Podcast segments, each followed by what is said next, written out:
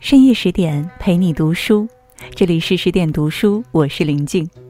今天呢，要跟大家分享到的文章是李清照，十七岁出名，中年丧夫，却活出女人最高雅的一生。从我写这段文字开始，她的前半生的幸福已经过去，下半生的悲哀正在悄悄来临。赵明诚走了，信也很久没来了。清风徐来，李清照倚着窗边，一手搭着栏杆，一手握着一壶酒，迷离地看着这荒凉僻静的庭院。以往每个有星星的夜里，他们都会坐在石椅上看漫天星辰，把酒言欢。如今石椅上竟长满了青苔，而他只能迎风对酌。赵父桀骜一世。死后落得个孽党罪名，如今沉冤终得雪。朝廷愧对，一心思索补偿，因而任命明成为莱州太守。他本意并不太想去，但是如今家里越发清贫，没有一官半职的收入来源，谈何继续发展金石事业？如今明成赴任了，偌大的院子里只有李清照和孤影。行也思君，坐也思君。李清照转身回到书桌上，拿起毛笔，在书笺上写了一首千古绝诗《醉花阴》：薄雾浓云愁永昼，瑞脑消金兽。佳节又重阳，玉枕纱厨，半夜凉初透。东篱把酒黄昏后，有暗香盈袖。莫道不消愁，帘卷西风，人比黄花瘦。在世人眼里，她是个大名鼎鼎的才女；在她的心里，她只是个想念丈夫的妻子。李清照日盼夜盼，终于收到赵明诚的来信了，让他过去与他相聚。别人都说，所有真挚美好的爱情死于中年。而李清照觉得他是赵明诚的例外，赵明诚是太学院的佼佼者。自佛寺和李清照见过面后，便三番四次制造机会和他偶遇。双方父亲是政敌，而赵明诚为娶佳人，忽略他父亲，说自己做梦成为了此女的丈夫。于是郎有情，妾有意，十八岁的李清照嫁给了二十一岁的赵明诚。婚后，他们琴瑟相鸣。赵明诚每次求学回家，都会给李清照讲课间的趣事，夫子精彩生动的言谈，给他带绝技的书籍。李清照也不是个羞涩的女子，她大胆勇敢写诗给赵明诚表白心迹，言辞肉麻入骨，被士大夫所不齿。赵明诚丝毫不介怀，反而以自己娶了有才华的女子为傲。闲来无事，两人都爱煮一壶茶，猜猜小故事出自哪个书籍，玩得不亦乐乎。纳兰容若的“赌书消得泼茶香”，直到当时是寻常，便出于此处。赵明诚有一个很大的嗜好，就是收集金石，宁可清贫度日，也要把所有的钱拿来买金石书画。而李清照不但没有嫌弃他清贫，反而支持他的事业。去逛街收罗金石之前，首先会把家里值钱的衣服拿去当了。后来赵父被冤枉，而赵明诚被夺爵位，于是夫妻俩决定隐于山水，跑去了青州生活了十几年。青州的生活没有钟鸣鼎食，只有粗茶淡饭；没有三妻四妾，却有郎意绵绵。夜里只有星星，他们眼中只有彼此。那时候的李清照并不知道，这段安稳的日子过后，就连平静生活都是奢望，所以他收到信就迫不及待地想要赶往莱州。一一二一年，李清照雇了一个地道的妇人帮他看管屋子，便赶往莱州了。家里边的字画、书籍、金石文献甚多，布满几间屋子，既是世间无价宝，更是他们俩毕生的心血。舟车劳顿几个月，终于到达莱州了。自结婚以来，他们从来没有分别过这么久。他幻想过一万种和他相见的场景，却独独不曾想过是这种。他在船头边上，而他站在岸上，怀里依偎着一位妙龄女子，而他正含笑帮她拂掉额前被风吹乱的碎发。早知如此，不如不来。难怪云中没有锦书来，原来佳人在侧呢。一种相思，两处闲愁，简直是笑话。他在远方夜里辗转反侧，思不能寐；他在此地晚晚相牵帐暖，夜夜偷欢呢。他知道余情，他没有立场责怪他纳妾；于理，他没有权利指着他变心。毕竟如今他已徐娘半老，且无子嗣，只是他的做法到底让他心凉。给我一个理由。不孝有三，无后为大。我以为你懂我的。你不是说不介意我没子嗣的吗？我是不介意，但是赵家不能无后，更何况我们的金石事业总得有人继承了，不是？所以你的意思是我能不能生并不重要，重要的是有其他女人给你生就行了，是吗？你，你我两心相知，纳妾能证明什么？我一直觉得你是识大体的。怎在这件事钻牛角尖儿？你自己好好想想吧。难怪都说至近至远东西，至深至浅清晰，至高至明日月，至疏至远夫妻。他心里又怎不明白呢？到底意难平呐。就连皇帝都赞成和鼓励妻子蓄养歌妓和侍妾。宰相王曾很节俭，宋真宗就专门派人为他购买侍妾，而文坛前辈苏轼也有王昭云等数位侍妾呢。他不能免俗，他也想通了，隔在两人之间的那层纱始终难消。和好了，看似美好，实则无情。夫贤妾老均有两意，倘若这是中年女人都躲不过的宿命，何不坦荡接受？相爱时，我可以为你赴汤蹈火，倾尽所有；不爱了，我就收回所有的柔情蜜意，倾心相许。心不动则不痛。我不爱你了，管你和谁翻云覆雨、颠鸾倒凤呢？女人真正的成熟，从不再巴巴渴望着男人的爱，转而爱自己开始。活得通透的女人，无论二十岁还是四十岁，依然会是潇洒且从容。只可惜李清照生不逢时，这个时代从不眷顾这个女子。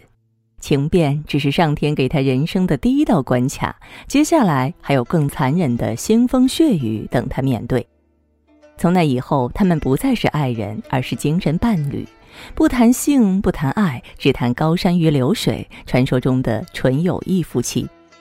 他被调任资州知州，偶然得知《楞严经》，一高兴竟然抛下友人，立刻策马奔腾回家，和他一起分享着绝世的宝物。那样的日子就像是偷来的幸福，没有良田千顷，没有广厦万间，只有知心好友在侧。暴风雨来临总是平静的，这个表面繁华的朝代，内里早已千疮百孔，而他们的命运注定成为时代的悲剧。一一二五年十二月，金兵来势汹汹进攻汴京，宋徽宗当即传让给太子，以太上皇身份带着蔡京等误国奸臣南下逃命。六万金兵孤军深入，二十多万士兵与之对峙，还没开始决一死战，金军就提出议和。敌军已回我家，破我国，岂可轻易答应和好？这口气，所有爱国之士皆不能忍。谁料宋钦宗竟马上同意，并以割地赔偿为代价。懦弱的后果并不能换来友善，只会等来变本加厉的索取。懦弱的当权者没有铁扼手腕，注定成为强者凌辱的对象。果然，没出一年，金军再度大举南侵，京城沦陷，宋徽宗和宋钦宗均被俘虏，北宋的历史也在屈辱中结束。两个月后，康王赵构、宋高宗继位，到杭州建立政权，建立南宋。国家风雨飘摇，到处烽火连天，而李清照的生活以这段时间为限，再无安稳可言。局势越来越紧张，而他们只能在兵荒马乱中穿梭。回到青州，守住那十几屋珍贵的古器书画。然屋漏偏逢连夜雨，赵母与世长辞，赵明诚只能筛选十五箱无价宝运往江宁守孝。剩下李清照一人在狼烟四起的地方，孤零零的独守这些带不走的金石书画。一一二七年，金兵再度入侵，青州竟有叛徒在城内放火，火光波及她和丈夫视若生命的那十几屋珍宝。逃出火口之际，他又奔腾回去，冒火抢出了赵氏神庙帖，只因此帖对他而言很重要。一场战火，什么都没了，他的书画没了，家没了，城也没了。他只能带着寥寥无几的行李逃去江宁找他，途中遇到叛军四处劫掠，而他几近丧命，辗转到第二年才到江宁。国家风雨飘摇，感情也风雨飘摇，兵荒马乱的年代，还哪敢谈什么风花雪月？唯有忙碌疲惫，苟且偷生罢了。一一二九年，战乱开始弥漫到江州了。彼时赵明诚为江州太守。转运副使李默早就接到线报，说御营统治官王毅准备在江州城内起兵作乱，应该尽早部署拿下乱党。岂料赵明诚说已经拿到了湖州太守调令，不便下令，一切由他做主。他要真是当个撒手掌柜，那也无不可。只是拿下乱党的那天夜里，李默准备汇报军情之时，发现赵明诚房里竟是人去楼空。原来他带着两个官员连夜逃走了，怕出事殃祸自身。可笑的是，李清照还在城内，抛妻弃城，望他干得出来。李清照只能唱一首《凉凉》送给自己。在这硝烟弥漫着战火的时刻，本就不该奢望情谊，何况他本是文人，骨子里本就没有多少热血可言。他能理解他的，只是经过乌江的时候，还是忍不住敬佩项羽。生当作人杰，死亦为鬼雄。至今思项羽，不肯过江东。这何尝不是一种对他的嘲讽？男子大丈夫，俯仰行走天地之间，竟贪生怕死，落荒而逃。此事一出，天下哗然。赵明诚也被辞去江州太守之位，湖州太史则再也无望。于是，他们本打算带着行李隐于山水，在偏僻山野度过余生，岂料途中又收到朝廷调令，任命为湖州太守。随身带着大量行李，只能留下李清照，快马加鞭赶回去赴任了。没料到此去一别，差点就成永远。事实酷暑当头，赵明诚又着急赶路，结果中了暑。他又疾病乱投医，乱吃了大量寒凉的药物，导致适得其反，得了重病。李清照得知，连忙赶去照顾他，只是他早已病入膏肓，大夫无力回天。赵明诚在床上躺了两月左右，便留下他一人走了。临别一言，便是要求他能好好守护金石书画，完成金石录。往事如梦，皆成空。从前有多少恩爱仇怨，不过儿戏一场。孑然一身，是上天给他的第二道关卡，要他一个人面对烽火连烟时代给他的凄风苦雨。国破了，家没了，他也走了。外面兵荒马乱，风雨萧条，他一个妇女人家能去哪里呢？乱世之中，他无力保护金石宝物，思来想去，只有明成妹夫之处最安全。他在南昌保护太后，想来能护物周全。不曾想，几个月后，金兵攻陷南昌，金石书画毁于战火。而此时流言四起，纷纷说赵明诚不仅弃城，还卖国，把上等玉壶献给了金兵。李清照很是气恼，明诚尽管懦弱，但是绝不会做出叛国之事。更何况那玉壶是别人拿来请他品鉴的，何来献金之说？与其让皇帝疑心，不如献物自证清白。于是他带着他仅剩的金石宝物，追着出大海去献给宋高宗。可想而知，并没有追上去。然而他并没有放弃，反而走最艰难又最危险的路，以证清白。很显然，有时事情不是冒险，不是拼命就可以做到的。他沿着皇帝的路线兜兜转转追了一年多，从台州到兖县，到温州，到越州，到衢州，又到越州，又到杭州。皇帝是逃命，轻车快马，他带着这么多行李，自然追不上。他于是寻思着，把一部分金石寄放在眼线，再接着去追。结果还是追不上皇帝，反而留在眼线的金石又被乱贼官兵给贪去了。曾经几十屋的金石书画，如今仅仅剩下五六摞。哪怕夜里睡觉，他都要把它藏在床底。不曾想，又被坏心眼的人在底下挖了通道，给偷了五摞去。呜呼！他宁可拮据，也舍不得换钱的金石，如今竟然一一离他而去。难道命中注定这些金石书画不属于他吗？颠沛流离，流离失所，无处安身，无财防身，是上天给他的第三个关卡。能活下来就已经是不幸中的万幸了。一一三二年，高宗到了杭州，金兵追不到皇帝，退军了。李清照弟弟是皇帝身边近臣，于是他把李清照接到了杭州，暂时安定。这个时候，渣男登场了。张如舟，小官员，中年丧妻，风度翩翩，看起来像是谦谦君子，总是带着字画上门求李清照指点。最要命的是，对李清照关怀有加。反观李清照，人到中年，中年丧夫，钱财被盗，身无所事，心无所托，颠沛流离，在黑暗中突然遇见一抹阳光，说不感到温暖，那也是假的。现下所求不过是安稳二字，于是他提出续弦的时候，他毫不犹豫地答应了。乱世之中哪敢奢求爱情，不过是求得一隅安稳之地罢了。宋朝女子改嫁是为浪荡不堪，她知道要承受很多百姓的指指点点，但她不怕。可惜赴汤蹈火换来的并不是共度余生，而是共毁余生。婚后，他才发现，原来他身上值钱的金石书画，不是毁于战火，就是被盗，毫无价值可言。而他也才醒觉，原来这个男人表里不一，言行不一，看似翩翩，实则龌龊，毫无温暖可言。一个人冲着财物而去，一个人冲着温暖而去，双双失望的结果，只能导致两两敌对。他整日里在妓院过夜，醉醺醺的回来，逼他拿出仅剩的金石书画，否则辱骂不停，拳脚不止。李清照从来就不是个逆来顺受的女子，你看她年少好饮酒、好赌博，精通诗词书画，又不爱穿针引线，和世俗认可的标准女性大相径庭。但她从不顾世俗，更不认同女子无才便是德，硬是顺着自己的意思，活出自己的风采。这个婚他离定了，哪怕如今身无所仗，也绝对不愿委曲求全，正如项羽也不愿向刘邦低头称臣一样。于是他收集了他的罪证，一纸状告他，哪怕最后自己也没好下场。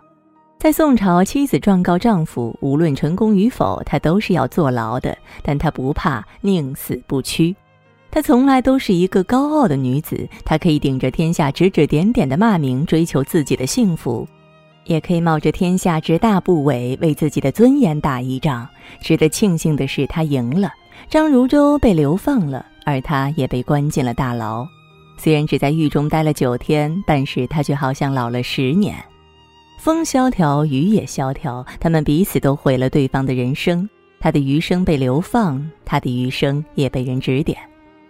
宋代王卓在《碧鸡漫志》卷二记载：赵死再嫁某氏，送而离之，晚节流荡无归。宋代朱玉在《平州可谈卷》中记载：然不终晚节，流落已死，天独厚其才而令其玉惜哉。宋代胡载在《韶溪余隐从化前集》卷六十记载：易安在世张如舟未及反目。有其事于其处后云：“唯以桑榆之晚景，佩兹攒馈之下财，传者无不笑之。”遇到渣男骗财骗色，是上天给他的第四道关卡，他跨过了，却也历尽了九死一生。何以解忧？唯有诗词；何以解愁？唯有喝酒。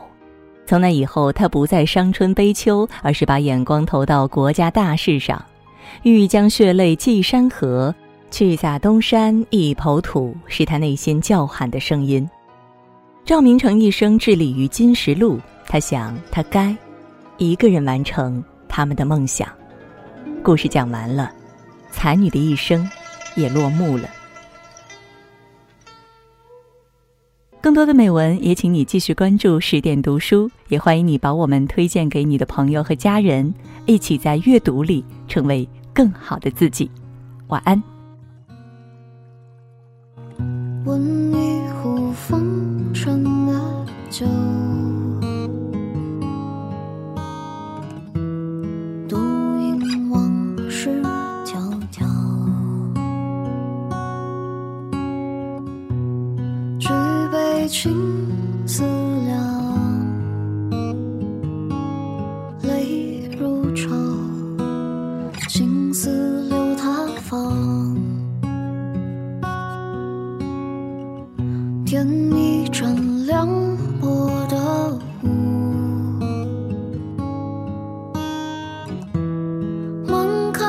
little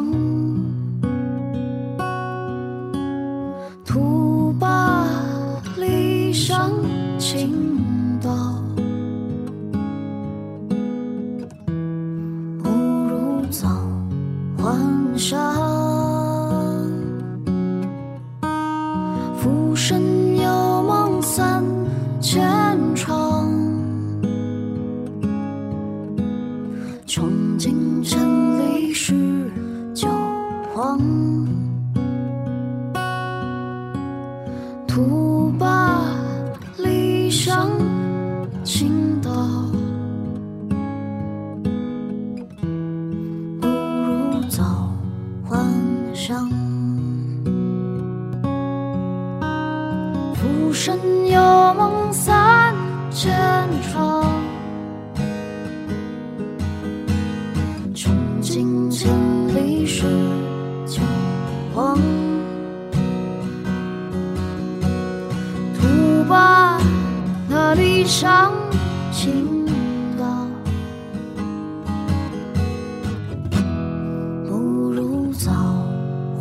şans